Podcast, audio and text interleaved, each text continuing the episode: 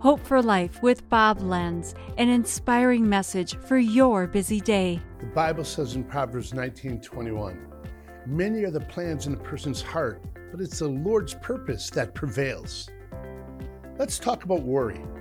Did you know that worry is just another form of pride? When we worry, we're afraid of letting go of control. Like we have to examine every possible outcome of a situation and do what's in our power to make sure that nothing goes wrong. But that is totally disregarding the power of the Holy Spirit. You think He doesn't know what's best for the outcome? You think He's not looking out for you? He sure is. Either you can be in control or you can have the Holy Spirit, but you can't have it both. Surrendering to the Spirit means giving up on what you want and trusting God for what He wants. And guess what?